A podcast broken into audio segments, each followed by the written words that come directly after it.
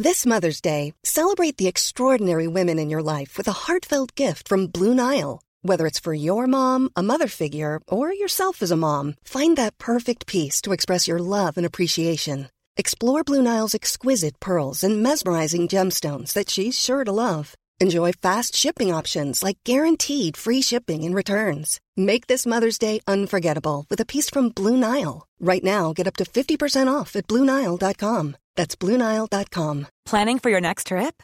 Elevate your travel style with Quince. Quince has all the jet setting essentials you'll want for your next getaway, like European linen, premium luggage options, buttery soft Italian leather bags, and so much more. And is all priced at 50 to 80% less than similar brands.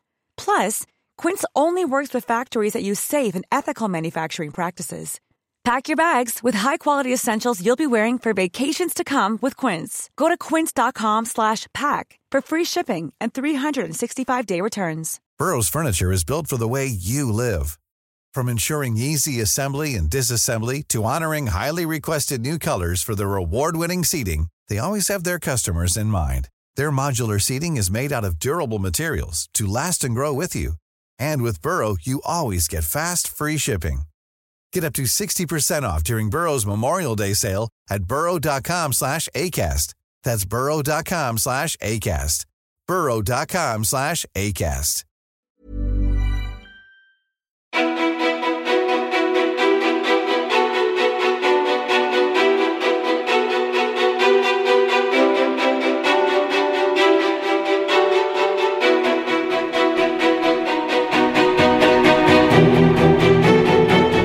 Hej och välkomna till podcasten Ofiltrerat med mig Sofia Petfia Ståhl.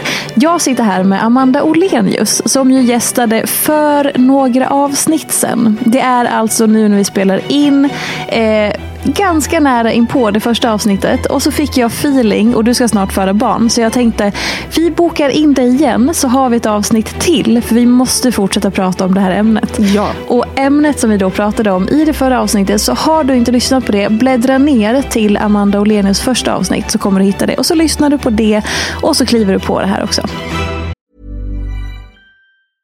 Cool fact a crocodile can't stick out its tongue. Also, you can get health insurance for a month or just under a year in some states. United Healthcare short term insurance plans, underwritten by Golden Rule Insurance Company, offer flexible, budget friendly coverage for you. Learn more at uh1.com. If you thought the only way to get a more defined jawline with natural looking results was through surgery, think again. Juvederm Volux XC is a non surgical injectable gel filler that improves moderate to severe loss of jawline definition and can help you achieve natural looking results with little downtime. Even better, this improved definition lasts up to one year with optimal treatment. No maintenance required. Improve jawline definition for a smooth, sculpted look with Juvederm Volux XC. For important safety information and to find a licensed specialist, visit juvederm.com. That's J U V E D E R M.com. Not for people with severe allergic reactions, allergies to lidocaine, or the proteins used in Juvederm. Common side effects include injection site redness, swelling, pain, tenderness, firmness, lumps, bumps, bruising, discoloration, or itching. There's a risk of unintentional injection into a blood vessel, which can cause vision abnormalities, blindness, stroke, temporary scabs, or scarring. Talk to a licensed specialist to find out if it's right for you. Hey there, it's Michelle Norris. I'm host of a podcast called Your Mama's Kitchen. When I travel, I'm usually looking for a way to find a taste of home when I'm not at home. And one of the things I love to do when I am at home is entertain. And Airbnb allows me to do that. When I was in California recently, I rented a house that had a great kitchen. And when we were sitting around the table, we we're all thinking, we're in someone else's house. Someone could be in all of our homes as well. If you have a home, but you're not always at home, you have an Airbnb. Your home might be worth more than you think. Find out how much at airbnb.com/slash host. Burrow's furniture is built for the way you live. From ensuring easy assembly and disassembly to honoring highly requested new colors for their award-winning seating, they always have their customers in mind. Their modular seating is made out of durable materials to last and grow with you. And with Burrow, you always get fast, free shipping. Get up to 60% off during Burrow's Memorial Day sale at burrow.com slash ACAST. That's burrow.com slash ACAST. burrow.com slash ACAST. Man kan ju såklart lyssna fristående också, det går jättebra. Ska försöka vara så sammanhängande som möjligt. Ja men exakt. Ja. Men, och då så här, för det vi eh, berörde väldigt mycket i det första avsnittet, mm. det är ju framförallt ditt ämne som är så här, sexistisk reklam. Mm. Och hur man lär sig att se, ha de där glasögonen på sig för vad som är sexistisk reklam och varför det är viktigt att förstå att den påverkar oss. Precis. Så om vi bara ska göra en kort, kort sammanfattning. Ja. Kan du bara ge oss det tack? Ja. Det är alltid den enklaste uppgiften. Man bara, och det är ju inte det. Det Nej. är enormt svårt mm. att liksom ta folk från punkt A till liksom hela vägen i mål där. Men generellt när det kommer till, alltså jag brukar titta på media eh, överlag och annonsering, reklam framför allt, som ett slags pussel. Där liksom kvinnor och män framställs på olika sätt. De är små pusselbitar eh, som liksom grundas i eh, egentligen eh, förlegade könsstereotyper om hur kvinnor är och hur män ska vara. Mm. Bildar någon slags offentlig bild av hur kvinnor ska vara och hur män ska vara. Eh, till exempel så sexualiseras ju kvinnor i reklam i en eh, enormt hög utsträckning medan män inte gör det. Och varför är det så till exempel och hur påverkar det oss i det verkliga livet? Mm. För man kan ju, eller jag kan tänka mig att många sitter och tänker så här, ja ja, men jag förstår det där liksom i teorin, men mm. jag tar inte åt mig. Nej, Nej men precis. Och då tror jag kanske, utan att låta, det är så lätt att låta för mer när man säger det, att man kanske ändå inte riktigt har förstått. Att man ja. kanske ändå inte riktigt har kommit hela vägen fram i sin, liksom, tanke, i sin tankebana. Och det jobbar jag väldigt mycket med. Liksom, att det räcker inte att säga att så här, ah, men, oh, där står typ, eller där är en naken tjej i en bilreklam. Eh, vad dåligt. Mm. Det räcker ju inte. Utan man måste hela tiden liksom förklara då att ah, men okej, här har vi alltså en naken kvinna i, på en motorhuv i en bilreklam. Eh, väldigt uppenbart sexistiskt ju. Eh, av den anledningen att eh, kvinnans nakenhet har ingenting med bilen i sig att göra, bilens prestanda. Utan man använder alltså kvinnans, liksom, eh, man sexualiserar kvinnan för att dra uppmärksamhet till annonsen och till bilen. Mm. Så att man använder och kommersialiserar kvinnors sexualitet mm. för att kunna tjäna mera pengar. Och det i sin tur gör ju att man visar upp kvinnors sexualitet som om den vore någonting likformat. Alltså som att det såg likadant ut för alla kvinnor. Till exempel att alla kvinnor har den här typen av sexualitet eller ser ut på ett visst sätt eller liksom har tuttar som är amazing. Och, eller amazing, men förstår ni att det är mm. så här eh, man stärker upp ett normativt ramverk för hur kvinnor ska se ut. Ja. Som inte överensstämmer med eh, hur verkligheten ser ut. Eh, vilket också leder till, nu blev det världens utläggning här. Ja men kör, bara kör. Jag bara eh, nickar. Bara kör. Det är underbart. Eh, nej, men som också leder till någon form av diskrepans mellan, eh, alltså en skillnad mellan hur man förväntar sig att kvinnor ska se ut eller vara, eller vara i sängen eller vad det nu än kan vara. Eh, och hur det faktiskt är. För att man ser inte ut som i reklamerna till exempel. Eller eh, kvinnor är liksom ute på arbetsmarknaden men i reklam eh, så eh, porträtteras kvinnor eh, eh, i störst utsträckning i hemmet till exempel. Mm. Ehm, så man upprätthåller liksom förlegade könsstereotyper på det sättet. Och det påverkar ju folks, liksom, här, hur folk agerar kring de här könsstereotyperna. Vad är min roll eh, som kvinna? Vad är min makes roll som man till exempel? Mm. Ehm, så det är en, ja, det är en jäkla, det, det, det är en härva allt det där. Men eh, lyckas man mm, liksom nysta i det så tror jag att man vinner väldigt mycket på det själv. Mm. Och jag tänker alltså, det är eh, man kanske inte tror att man blir påverkad, men man ska jag ska inte säga att man inte ska, för man får välja själv. Men jag tänker så här, man gör sig själv en björntjänst om man tror att man kan stå emot de här enorma starka krafterna som är. Mm. Eh, för vi blir alla påverkade på alla sätt. Hur vi än gör så blir vi påverkade. Det går liksom inte att ta bort det. Man kan inte stå emot. Nej, nej, men precis, nej det, är ju, det är ju precis det. Att så här, man, eh, alltså vi lever ju i ett samhälle som har ett normativt ramverk som liksom egentligen utgör en, ett slags regelverk för hur vi ska bete oss och agera och vad som är okej och vad som inte är okej. Och, och sådär. Till exempel så eh, om jag skulle klä av mig alla mina kläder och gå naken på stan, då skulle folk liksom inte tycka att det var okej. Mm. Jag skulle typ bli eh, arresterad arresterad, vad är jag, 90 år? Ja, jag skulle bli gripen ja. av polisen eh, och kastad i fängelse. Nej, men jag, jag, skulle ju, det skulle ju inte accepteras av allmänheten. Och det, det man måste börja fundera kring det är ju just det här normativa ramverket. Hur, eh, vad finns det för normer för hur vi kvinnor liksom förväntas bete oss i förhållande till vad finns det för normer i förhållande till hur män förväntas bete sig. Och vi snuddade lite på det förra gången tror jag, men eh, liksom i mångt och mycket så handlar det om att män generellt då liksom förväntas uppsöka makt. Eh, det är liksom deras mål så att säga. Medans kvinnor fortfarande inte förväntas ha någon egen makt utan förväntas uppsöka makt genom att attrahera en partner, en man med mm. makt. Och den, bara, liksom, om man bara funderar över det. Jag tror att så här, det, det, värsta man kan göra när man hör mig prata till exempel nu, om man inte hör med, eh, håller med mig, är ju att bli arg och bara nej nu vad säger den där feministjäkeln? Liksom, för det är ofta den reaktionen jag får när folk inte, liksom, inte riktigt håller med. Utan det man bör göra om man känner nu så här, men vad är det hon säger egentligen? Det är att fundera varför håller jag inte med? Mm. För då kommer man antingen komma fram till att man har ett mycket bättre resonemang själv. Eh, men då måste det faktiskt vara ett resonemang som håller hela vägen in i mål. Eller så kommer man fram till att men gud, jag har ju faktiskt inget resonemang kring det här. Eh, så varför, är jag, varför håller jag inte med? Varför blir jag upprörd? Är det kanske för att jag själv känner att jag är en del av allt det här?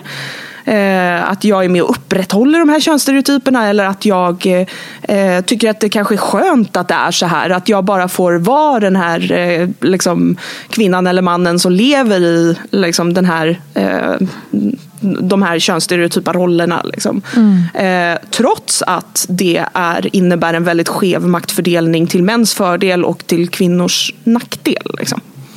Det är eh, så när man väl börjar öppna den här porten ja. och börjar alltså sätta sig in i det här och förstå det här på på djupet så ja. tror jag att det inte finns någon återvändo. Nej, det finns inte. Eh, jag kallar eller jag antar, jag och många med mig eh, refererar ofta till ett feministiskt uppvaknande och det pratade ja. vi lite om när ditt det feministiska uppvaknande kom ja. eh, för dig i det förra avsnittet. Ja, precis. Ehm, och jag tror att om man inte har fått det uppvaknandet mm så kommer det säkert att komma. Och jag tror att, att eh, kanske om man ska någonstans här, något, så här, sätta någon tydlig punkt för när det skulle kunna komma för många kvinnor så är det, tror jag, det här är bara min personliga gissning, eh, att det är när man får barn. För att mm. det är ju en sån enormt liksom utsatt eh, och ojämställd eh, liksom, situation på alla sätt eh, som det går. Och där tror jag att många, så när man blir förälder så inser man att så här, oj herregud. Och inte allt ifrån liksom, att man är då kanske mamma och pappa eller mamma och partner. Eh, men också i att man så här, får man en pojke eller en flicka, dotter mm. eller son. Hur ser, alltså, det, det, det, är så mycket som händer där. Mm. Eh, men man kan såklart få sina uppvaknanden tidigare eller senare eller liksom i helt andra sammanhang. Ja.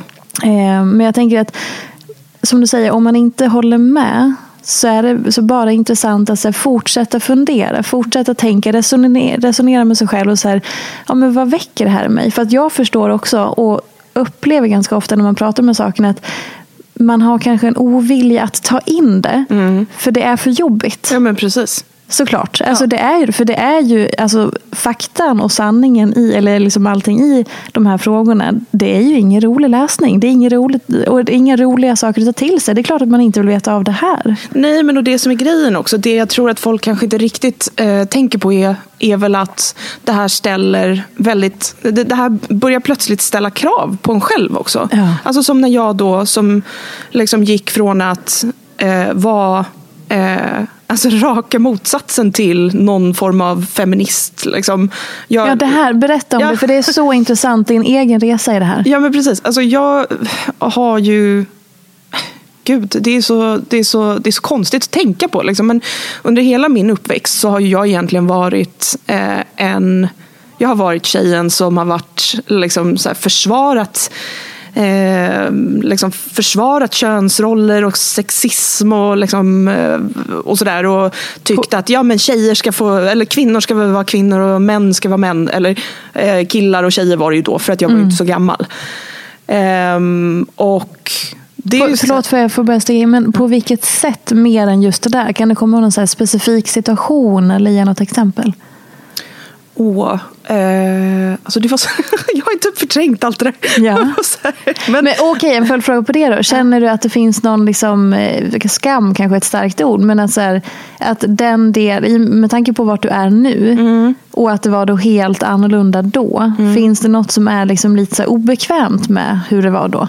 Alltså jag tycker ju inte det. Eh, jag förstår att andra kanske kan tycka det. Att man kan tycka att man kanske inte vill vara helt öppen med att man en gång inte har sett allt det här. Men det som är grejen där, det är ju också lite så här.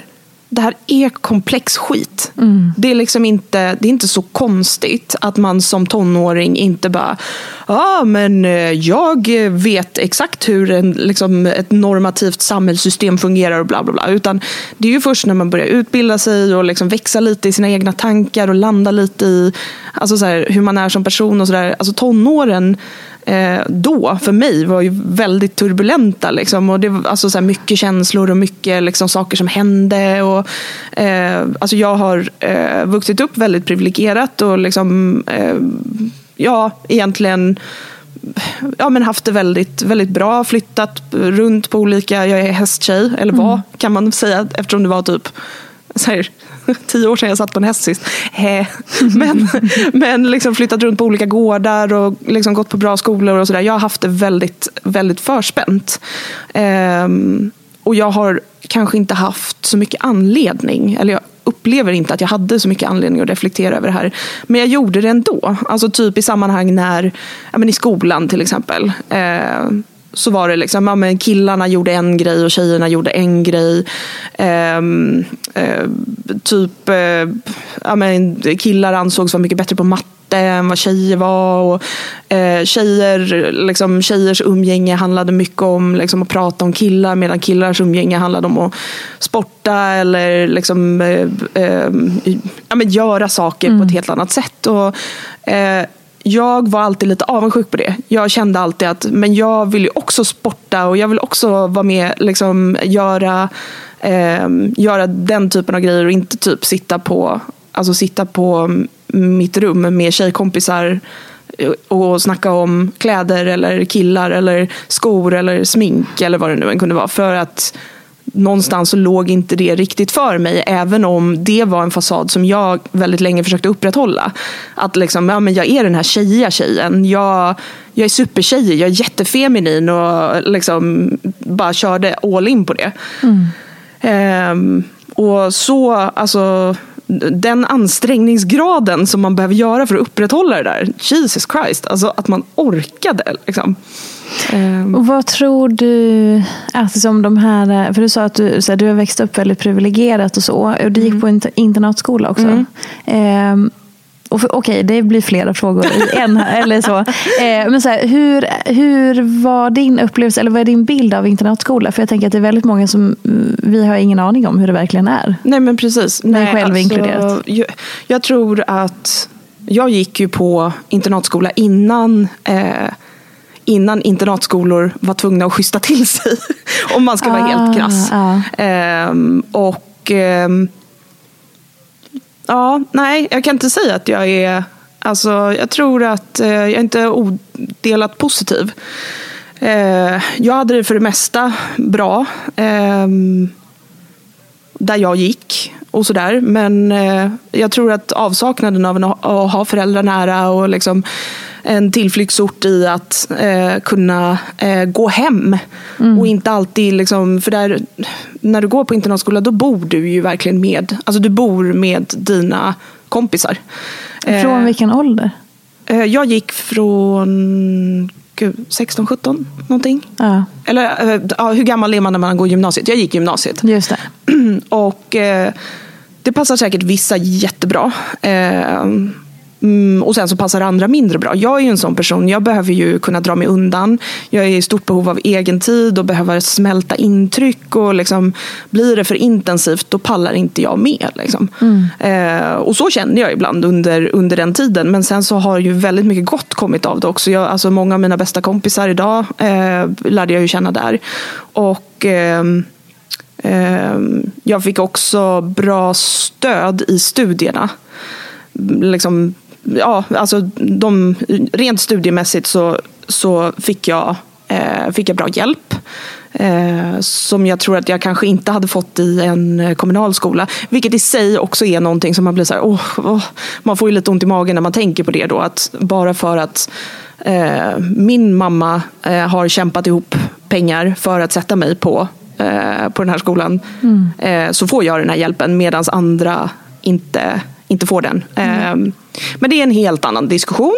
Eh, hur som helst, jag tror att eh, internatskola passar eh, vissa jättebra och andra eh, mindre bra. Eh, vilket gör det lite problematiskt. Sen så är det ju det har länge varit en kamratuppfostranskultur. Eh, jag vet inte hur det ser ut idag. Jag har inte varit tillbaka på ett tag. Eh, men jag tror att i och med att Skolinspektionen slog ner eh, hårt på internatskolorna för några år sedan så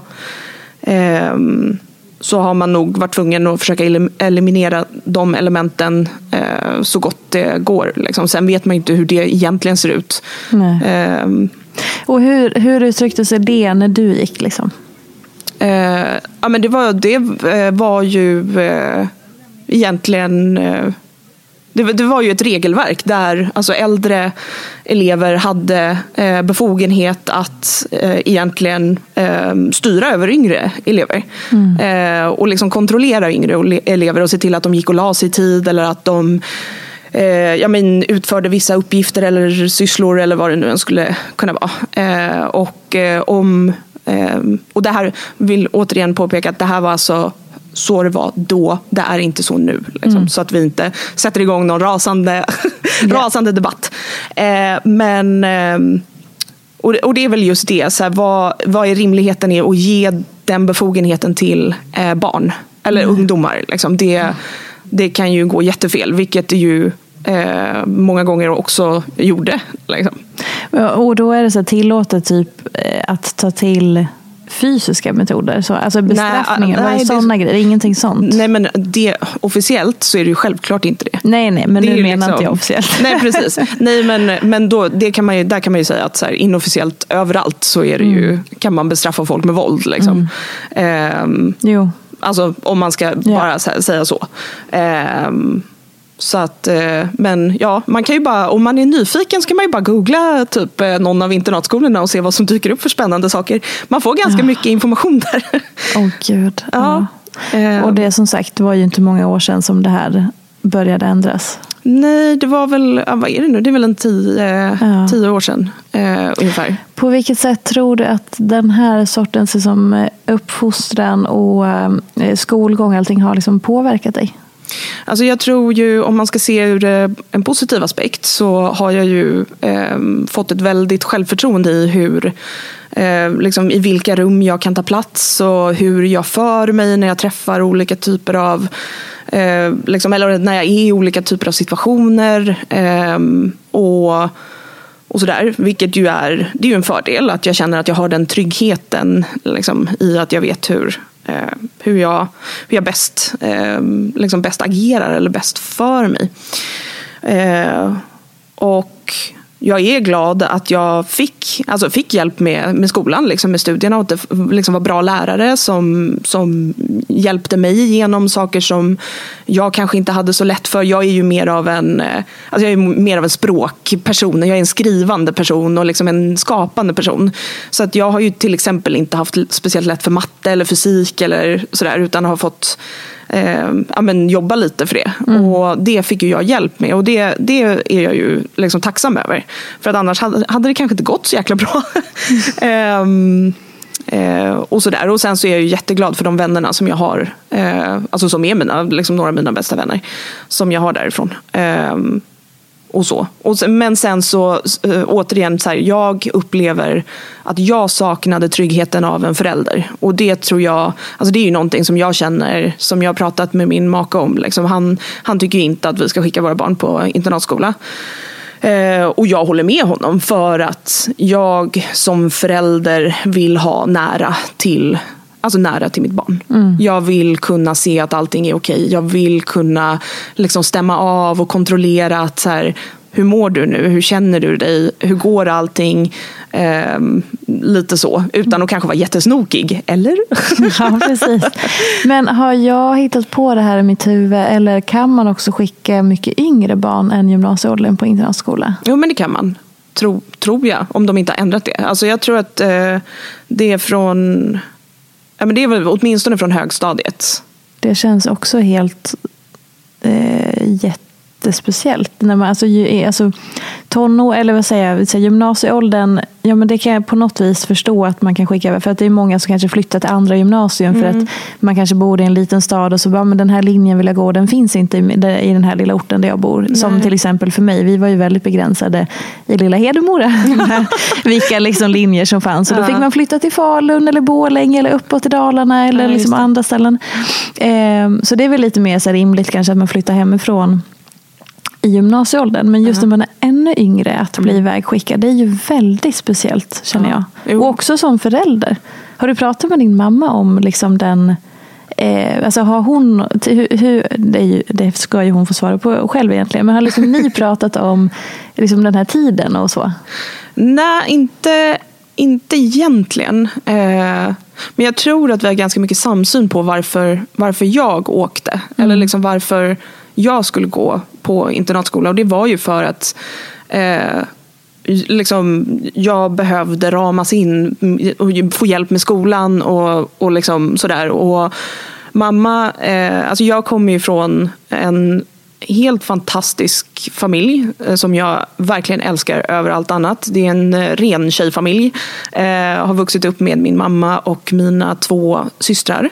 Eh, och mamma har alltid haft liksom, tusen järn i elden och gjort allt för att se till att vi ska kunna ha det bästa möjliga. Liksom, och kunna, liksom, kunna utbilda oss och kunna liksom, ja, men fatta aktiva beslut om vår egen framtid och, och sådär. Eh, så att eh, mamma då som liksom är eh, ja, men läkare och driver egen eh, praktik nu eh, har ju eh, men slitit röven av sig egentligen för att se till att vi vi ska ha det bra. Mm. Och under den, alltså när jag gick i, när jag gick i högstadiet då, då höll jag på att balla ur lite.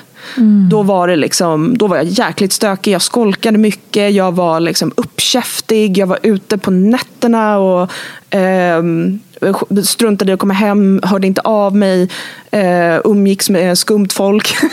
du vet, så mm. eh, alltså typ som jag kan känna lite mardrömmen för föräldrar att så här, hantera. Liksom. Ja. Eh, och det som liksom hon, gud vad hon försökte. Eh, och liksom, sådär. Men jag kan tänka mig som ensamstående förälder att dels då hantera två andra barn och ja. sen liksom få ihop jobbet och liksom, såhär, allt sånt. Eh, jag, jag, tror att vi var ganska överens om att det här är bra. Eh, det här blir bra för mig för att då kan jag, liksom, jag kan starta om på nytt. Jag kan här, få en chans att liksom komma ikapp med skolan och, och liksom, ja, men komma lite i fas egentligen och, och, och ha det kul framförallt och få en massa nya kompisar och liksom så. Eh, och det, alltså, till stora delar av det var det ju faktiskt det det var. Mm. Eh, att, gå på, att gå på internatskola. Så jag är ju, liksom, jag är ju väldigt tacksam över att jag fick göra det. Eh, samtidigt som man hade önskat att det fanns någon hybridversion liksom, av det. Att, så här, man hade velat ha, eh, jag hade ju liksom velat ha mamma närmare mm. eh, såklart. Som, och det kan jag ju resonera om idag som vuxen.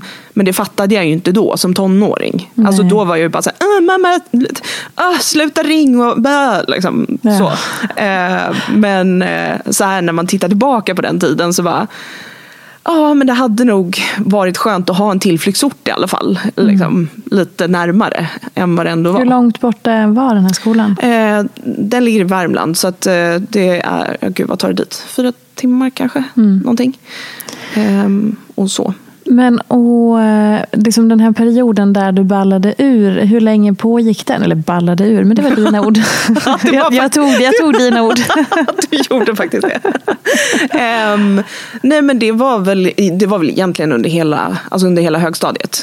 Ehm, Har du någon teori om vad det liksom grundade sig i? Eller vad var som triggade det? Eller så?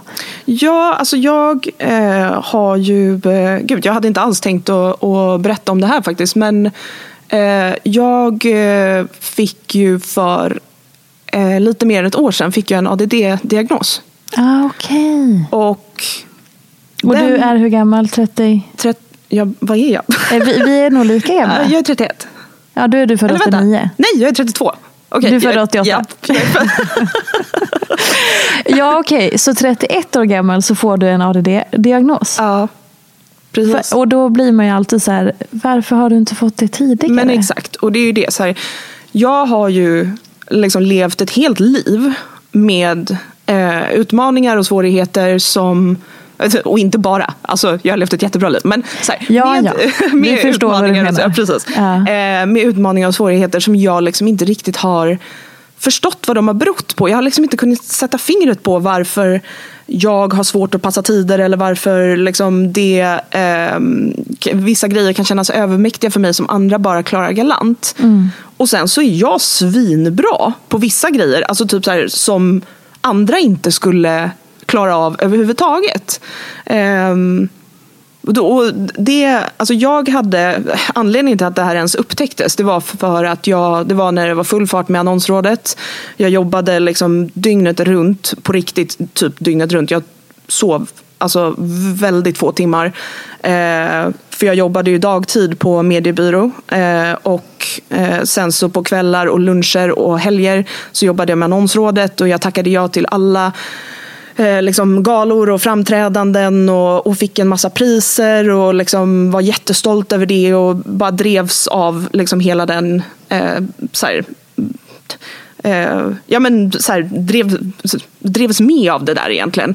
Ehm, och sen så började jag känna efter, ja, men, efter ett år kanske att så här, det, det funkar inte längre. Nu börjar jag tappa greppet. Jag, börjar inte, jag kan inte hålla ihop projekten längre. Jag kan liksom inte Eh, jag kan inte driva annonsrådet samtidigt som jag jobbar, ska leverera 150 procent på en mediebyrå i reklambranschen. Eh, samtidigt som jag ska vara med och gästa podcasts och sitta i tv eller skriva krönikor. För jag skrev sjukt mycket liksom, analyserande texter och krönikor då för olika liksom, eh, eh tidningar och branschtidningar och, och sådär. Eh, och jag började tappa gnistan och kände att men det här känns inte kul längre. Och typ min eh, nu make, dåvarande pojkvän, var så här. Men jag liksom, vad händer? Jag ser ju inte dig längre. Eh, och liksom var så här, du, du typ är inte så du är inte så, eller vad, vad, vad händer lite mer?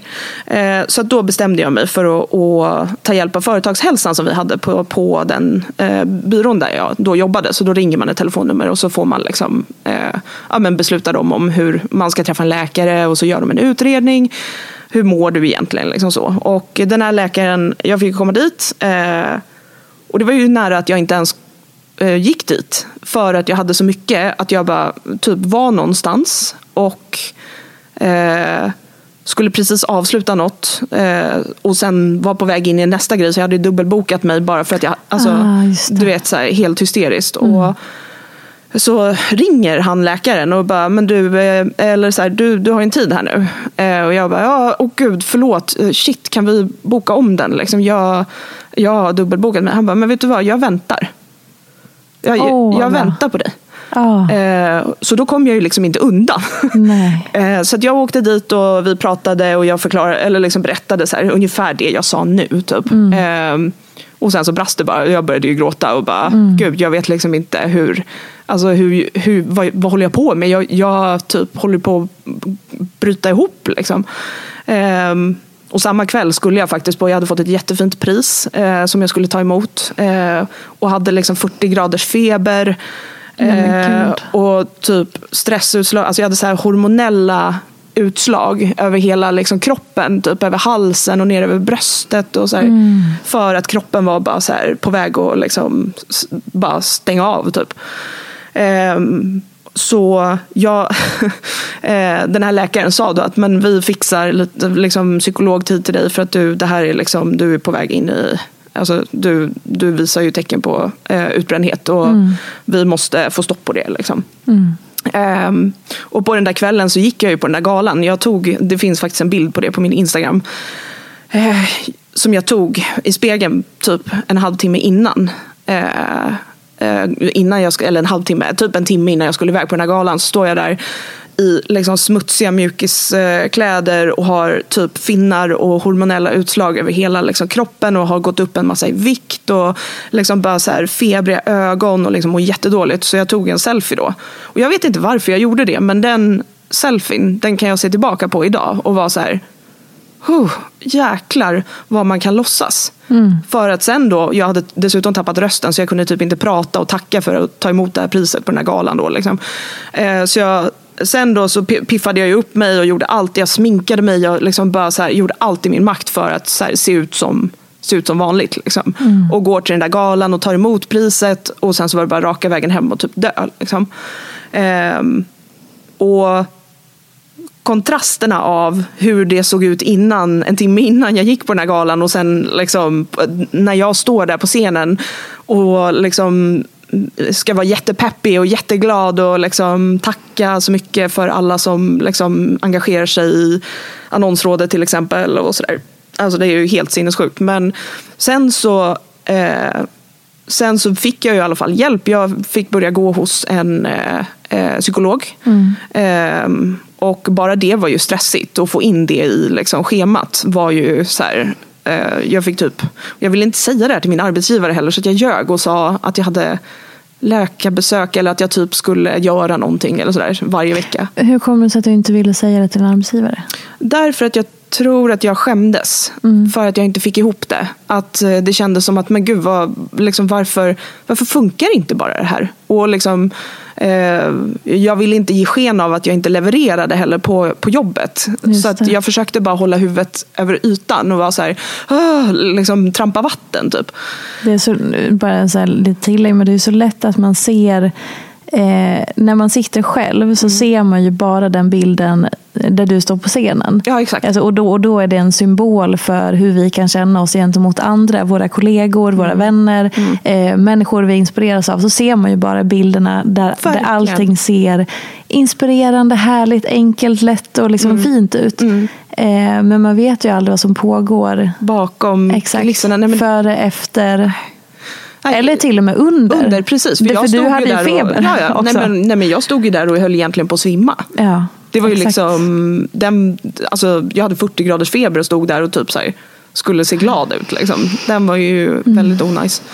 Eh, men eh, Jo, för, att den här, för att den här väldigt långa utläggningen ska ha en röd tråd så ja. eh, var det ju så då att jag, eh, eh, när jag gick hos den här psykologen som jag fick ordinerad av liksom företagshälsan, eh, så, frå, eller så, här, så jag gick hos henne typ fem gånger och kände så här, men jag vet inte, det här hjälper ju inte och vad är det vi gör egentligen och jag fattar inte. Och liksom, eh, jag tar mig inte framåt. Liksom. Jag står ju bara still och stampar. Vad är det vi pratar om? Liksom. Eh, och då så ställer hon frågan. Så här, för jag sa, jag bara, alltså förlåt men jag, jag vet liksom inte, har vi en plan med det här? Sa mm. jag till henne. Mm. Eh, liksom, vad, jag minns inte ens vad vi pratade om förra gången. Typ. Eh, och, för jag vill bli bättre, eller liksom, jag vill ju må bättre. Så eh, och hon bara, ja, eh, men du, har du funderat på om du kanske skulle kunna ha eh, ADHD eller eh, ADD? Och det är ju en sån grej som när man får den frågan, jag har aldrig i hela mitt liv, hela mitt liv eh, funderat över om jag skulle ha det. Eller kunna mm. liksom, du vet, så att jag blev så chockad när hon sa det. Så att jag blev nästan lite offended först. Att jag blev så här, uh, nej, liksom, nej, ja. absolut inte. Um, Och, Gud vad intressant. Ja, Okej. men just för att jag har liksom inte överhuvudtaget tyckt mig kunna se några varningstecken. Jag tycker inte att jag är så liksom jag, jag vet ju att jag är sprallig och outgoing och glad och underhållande och liksom sådär. Ehm, men jag har liksom inte alls kunnat eh, se det. Men då så gjorde hon något smart. Hon började räkna upp de sakerna som jag hade berättat för henne att jag hade problem med började hon räkna upp som symptom på liksom att så här, ja, det här är ofta problem, problematiskt för folk som har eh, den här typen av diagnos. Okej. Och för varje punkt som hon gick igenom Ja. så bara kände jag så här, nej fy fan alltså. Det, är- det är ju jag. Det är ju, det är ju jag. Och det var som, att, det var som en befrielse samtidigt som det var så här, världens jävla chock ju. Ja. Eh, för mig som har identifierat mig väldigt mycket med min prestation och med liksom, som att så här, det här skulle vara liksom någonting som att ja, men det är ju fel på dig. Alltså förstår du? Det blev lite så här tudelat att ett, jag, nu får jag äntligen en förklaring till varför jag är så jäkla bra på vissa saker. Jag är så jäkla vass på liksom, eh, eh, grejer som andra kanske har jättesvårt för eller tycker är jobbiga. Eller så. Vad kan det vara som exempel? Eh, ja, men, jag är ju en supersocial person, har inga problem med att stå på scen. Jag gillar att liksom hålla låda. Eh, det är liksom, eh, jag har lätt för att typ läsa av rum och känslor. Har, eh, man brukar säga så här, tvär... Fan, vad heter det nu? Gud vad jag svär, ursäkta. Det går bra. Eh, nej, men att man kan ha så här tvärlateralt tänkande. Att man har en förmåga till analys. Eh, som kanske andra inte riktigt besitter för att man kan tänka typ på tvären. Det är lite svårt, jag ska inte förklara det här. Eh, men eh, Kan, eh, kan, vill du sätta oss in i din hjärna som ett exempel? Är det lättare? Ja, men, du, här- ja kanske. Ja. Eh, alltså jag har ju då, om, om jag vet att jag eh, har eh, grejer att göra en dag, då är det vi kan ta mitt Instagramkonto som exempel. Där, gör jag ju, alltså där lägger jag ut analyser. Eh, och teorier och teser och liksom, eh, om egentligen det mesta men med eh, avstamp i liksom jämställdhet och feminism och inkludering. Typ.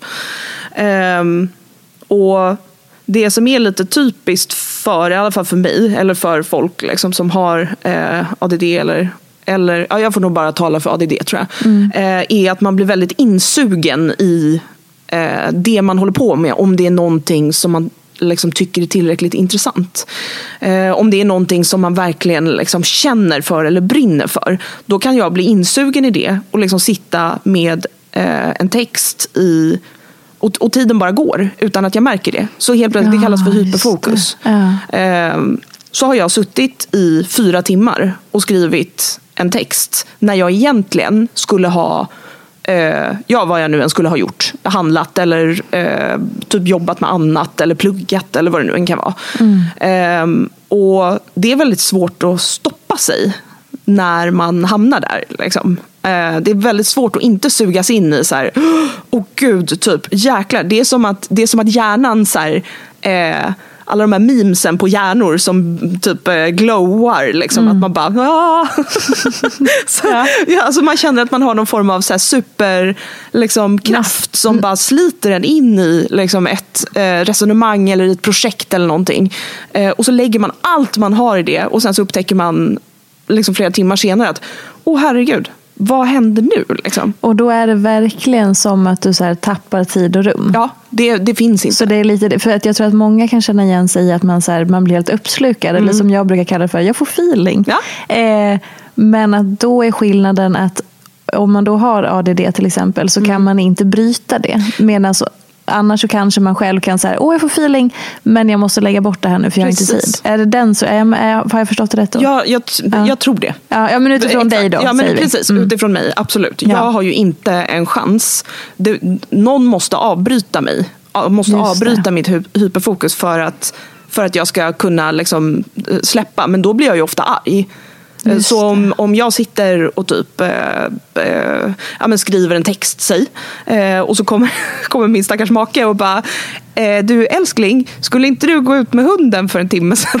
Ja. och då blir jag så här, men sluta stör mig, jag sitter ju i världens resonemang, jag håller på att lösa typ världens alla gåtor. Kan du bara lägga av? Ja. Så att, eh, det, det är ju intressant. Men det, alltså, det jag tror är, det är ju en av de, det är, beroende på hur man använder det där, så kan ju det vara en positiv grej. Och Mm. i mångt och mycket så upplever jag att det är det för mig. Mm. Eh, för att utan, alltså, alla de texterna som jag skriver på Instagram till exempel, det är inte, de tar ju inte en sekund att skriva. Nej. Utan de är ju så här, och de är ganska komplexa och man måste liksom Eh, man måste verkligen, det, det, det kräver mycket tankekraft och det kräver mycket tid. Ehm, och jag tror att de texterna hade tagit längre tid för andra att skriva än vad de gör för mig. För att jag då går in i liksom det här hyperfokuset och låter mig, jag blir liksom inte avbruten. Men eh, vilket ju är lite lustigt för att i andra sammanhang då så handlar ju ADD om att du har svårt att koncentrera dig. Ja, för det var det som var min nästa fråga. Eh, för då har, du, då har du nämnt någon sån, Mm. eh, något sånt exempel. Men vad kan det också vara som du upplever som svårigheter? Alltså jag har ju eh, jag kan ju ha svårigheter med att liksom strukturera min dag till exempel. Ehm, jag kan ju då, det, det, jag skjuter gärna på saker. Saker som jag inte tycker är spännande eller roliga eller sådär har jag jättesvårt att, att koncentrera mig på.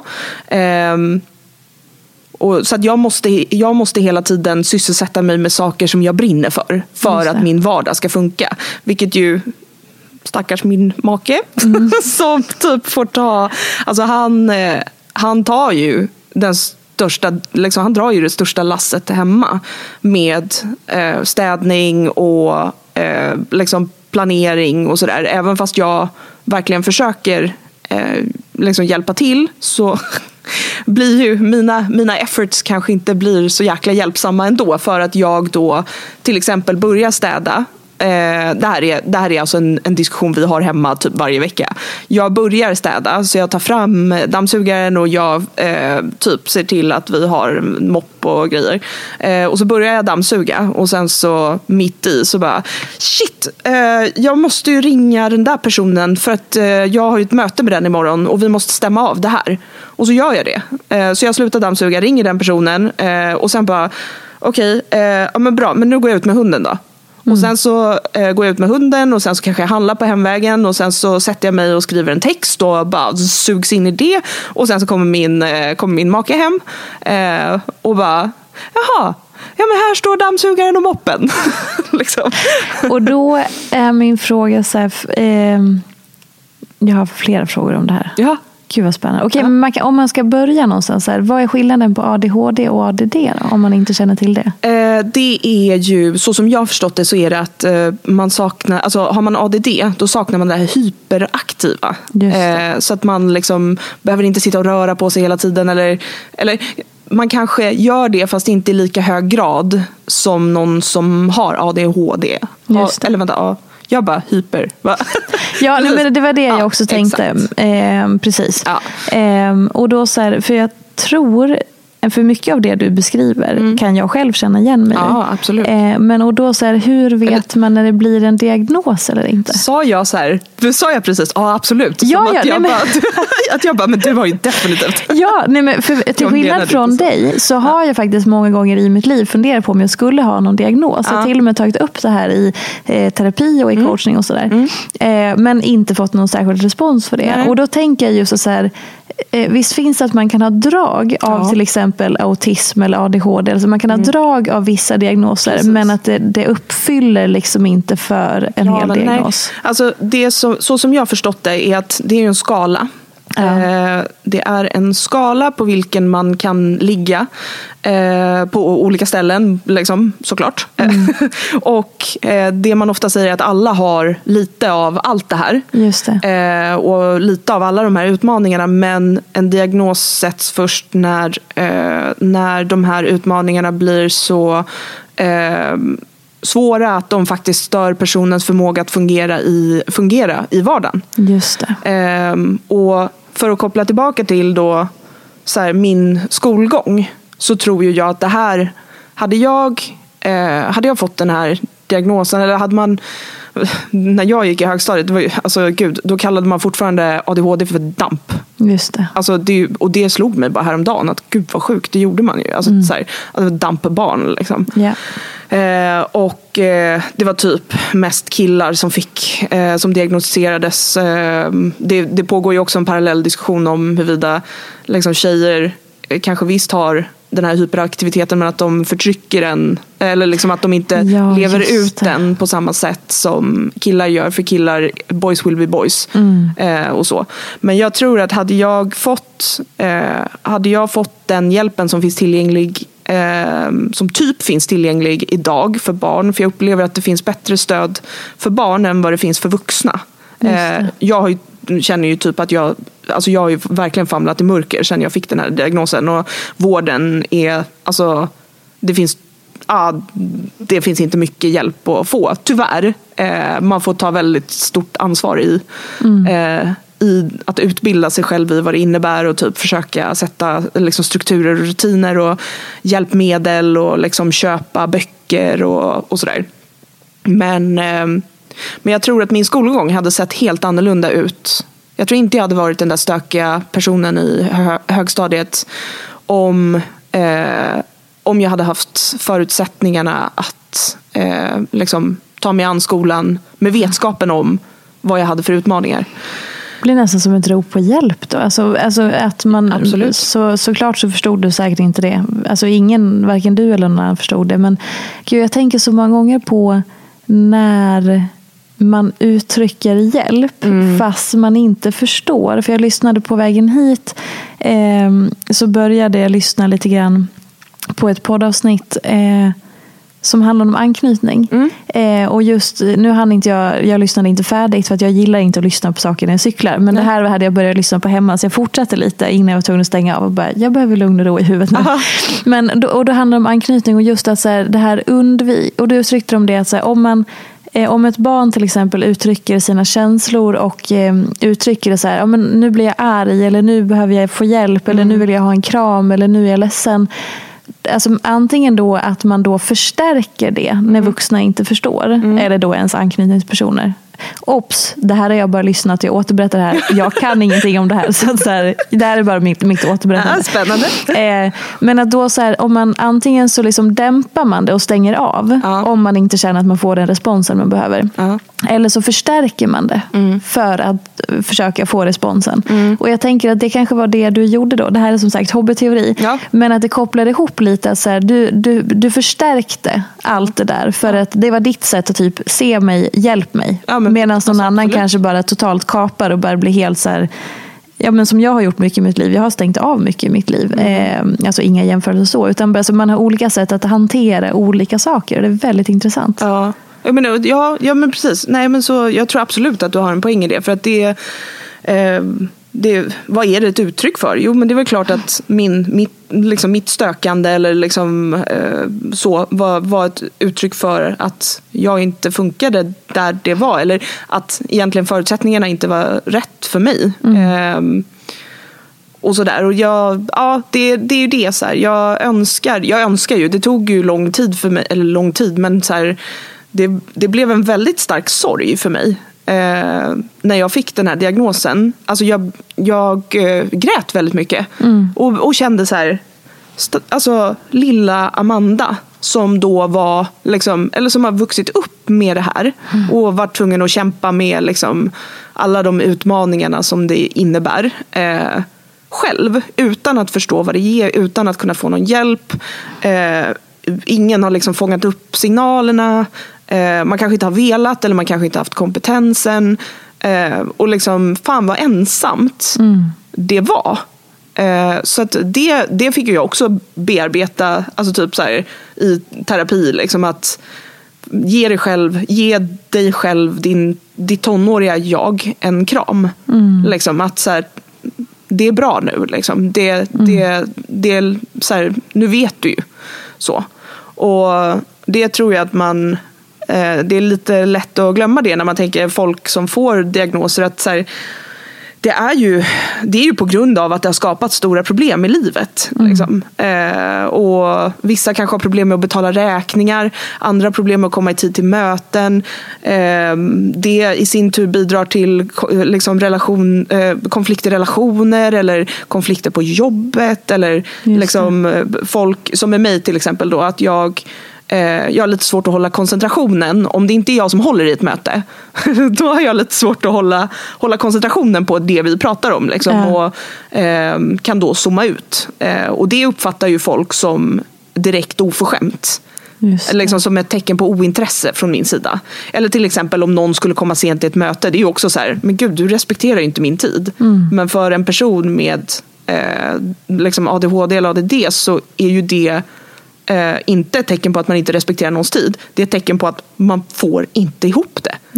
Eh, så jag tror att många kanske såg på mig som, eh, som ja, men lite så här douchig. Eller jag vet inte, lite så här, men varför, typ, eh, ja, men ponera att det var på jobbet då. Liksom. Ja, men varför, eh, varför kommer Amanda tre minuter sent till det här mötet när det börjar, började för tre minuter sedan? Eh, det är ju jättedisrespectful. Mm. Liksom. Eh, och, och, och, sen så går hon och sätter sig och gör eh, storslagna saker med, med annonsrådet och sådär. Hon bryr sig ju bara inte om det vi gör här. Eller liksom sådär. När det inte alls handlar om det. Utan det handlar om något helt annat. Liksom. Mm. Eh. Hur var din, eh, eller hur var liksom hur var responsen från de som står dig nära? Liksom? Var det någon som började Ja, just det. Nu förstår jag. Eller ja, liksom... min, eh, min make. Var det så? Ja, han var ju så här. Eller först så han bara va? Typ när jag, när jag sa det. För jag ringde honom efteråt. Ja. Eller jag vet inte om jag, eller vänta jag kanske inte gjorde det. Jag minns inte. Jag, jag, jag var inte så här jättekeen på att berätta för en massa folk. För jag kände själv att va, vad är det här egentligen? Och ge, alltså, eh, med honom berättade jag för, eh, såklart. Mm. Eh, och han, eh, alltså när jag listade de symptomen som, som psykologen hade räknat upp. Då var ju han så här, han bara Ja. typ, ja. ja du älskling. så är det nog. Och jag bara, ja ja, så är det nog. Ja. liksom. Och sen så, eh, jag ska inte sticka under stol med att det finns personer i min omgivning som fortfarande inte tror att eh, jag har en diagnos och som inte tror på diagnoser i sig kanske. Mm -hmm. eh, och som liksom, kanske tycker att det är undanflykter eller sådär. Och det, det är ju, det var jobbigare i början att känna av det. Liksom. Eh, men nu nu så spelar inte det lika stor roll längre. Utan... Men vadå, att diagnoser är undanflykter? Ja, men Man ska det... bara typ så här, skärp till det lite så ja, blir det bra. Ja men precis. Ja, vad eh, härligt. Ja, men, jo men och det är så här, det är ju alltså jag tror att det är en generations, eh, generationsfråga ja. också tyvärr. Men, eh, men det är sånt som jag försöker, alltså du vet som jag försöker säga, ah, okay, men det gynnar inte mig att lägga tid på eh, och tänka på det. Utan nu får jag bara så här, Eh, liksom, läget är som det är, jag kommer inte kunna förändra den här personens åsikter. Mm. Eh, eller de här personernas åsikter. Eh, de får tycka vad de vill. Jag vet ju själv yeah. eh, vad det här handlar om. Eh, men, eh, men sen är det många, liksom, i och med, det, här är, det här är ju första gången jag berättar om det här öppet. jag har inte tagit upp det på min Instagram, jag har inte liksom ja, nej men jag har bara inte valt, jag har valt att inte prata om det. Och hur känns det nu? vi, alltså just nu så känns det ju som att nu gör jag det ju. Ja. jag vet inte hur det kommer kännas efteråt. Jag kan ju inte säga att jag är så här 100% eh, bombsäker på att eh, det alltid är rätt grej eller, att göra för att det fortfarande finns en massa åsikter om mm. eh, diagnoser. Och att folk kanske också har förutfattade meningar om eh, liksom, ja, ja, men då är hon sån eller då kan inte hon vara involverad i det här eller liksom så. Eh, så att eh, jag och jag som är, alltså jag är ju egenföretagare och frilansare och, liksom, mm. Eh, och sådär. Eh, Gud, att man ens ska behöva känna den oron. Jag förstår, alltså jag har full respekt för det. Mm. Eh, jag hade senast, det var en en person som skrev till mig för ett tag sedan och berättade om en diagnos mm. som den här personen hade, mm. eller har. Eh, och då var det också just det här, så här, Ingen vet det här. Nej. Nej, jag, jag, alltså, den här personen vet, men ingen, Ingen annan. annan. Åh. Och sen så fick jag veta då. Men liksom, Huh. och bara, ja, Ja. jag förstår ju det. Men det är hemskt att det ska behöva vara så. Jo men det är verkligen det, det är ju det. För att det blir någonstans någonting som du är tvungen att bära helt själv då. Och eh, det, det är ju inte vad världen behöver. Världen behöver ju anpassas efter, eh, liksom, Eh, efter folk som har de här utmaningarna. Alltså världen behöver vara eh, tillgänglig för oss också. Ja, men, och vi, vi måste ju fatta någon gång att vi alla är ju olika. Ja, verkligen. Och det är ju någonting som är den största fucking, förlåt nu svär jag jättegrovt, men alltså det är den största tillgången vi har. Det är jag som har påverkat dig nu. Nej, jag bara svär jättemycket.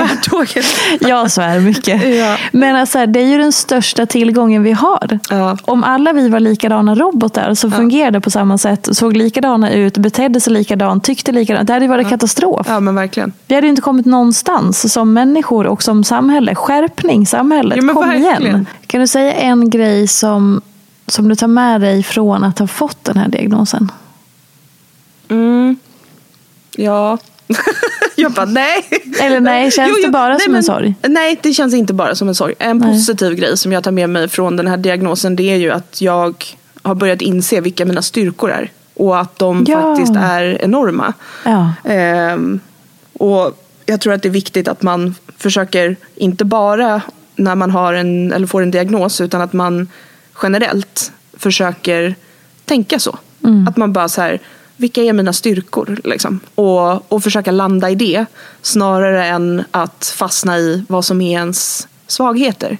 Så länge man är liksom medveten om vad de är. För att på så sätt så kan man designa sitt liv på ett sätt som gör att man kan vara sitt bästa jag eller må så bra som möjligt eller göra saker som man tycker är så roligt som möjligt. Och jag vet, det låter ju lite pretto men det är så här desto mer du vet om dig själv och liksom, desto mer kan du ju faktiskt kontrollera och så här sätta ihop och pussla ditt liv så som du vill ha det. Typ. Och det är det jag håller på med nu.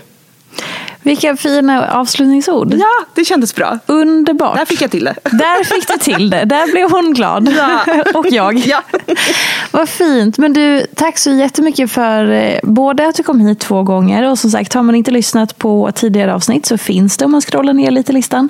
Och för att du öppnade upp och berättade om din diagnos för jag är helt övertygad om att det behövs jag, alltså förebildshatten är jävligt tung att bära, jag vill inte lägga den på dig. Men däremot att så här, andra röster som har liknande erfarenheter som en själv. Det är ju superviktigt att man eh, bara så får flera människor att relatera till i olika avseenden. Om det nu än är som jag som har liksom varit utbränd, att jag har andra röster som också har den erfarenheten. Och liknande om man har en ADHD-diagnos eller en ADD-diagnos eller någon annan diagnos. Ja. Ehm, Så jättestort tack. Jag är helt övertygad om att du kommer hjälpa många genom det här avsnittet och vart du än må eh, prata om detta jag i framtiden. Det. Tack så jättemycket och som sagt följ Amanda Alenius på Instagram. Puss och kram, hörs nästa vecka. Hej då! Följ mig gärna i sociala medier. Jag heter Peterfia på Instagram och bloggar på peterfia.se. Vill du komma i kontakt med mig så gör du det på info.peterfia.se. Jag vill rikta ett stort tack till Acast för studio och stöttning och ett stort, stort tack till geniet Elin Sjödén som klipper den här podcasten.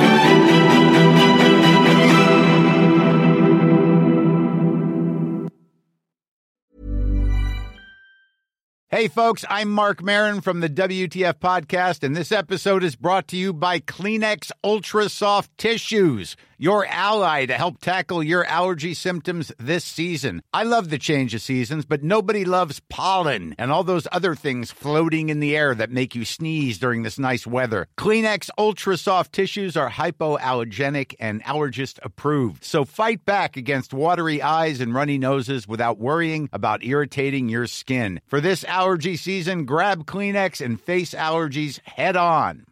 Imagine the softest sheets you've ever felt. Now imagine them getting even softer over time. That's what you'll feel with Bowl and Branch's organic cotton sheets. In a recent customer survey, 96% replied that Bowl and Branch sheets get softer with every wash. Start getting your best night's sleep in these sheets that get softer and softer for years to come. Try their sheets with a 30-night guarantee. Plus, get 15% off your first order at bowlandbranch.com. Code BUTTERY. Exclusions apply. See site for details.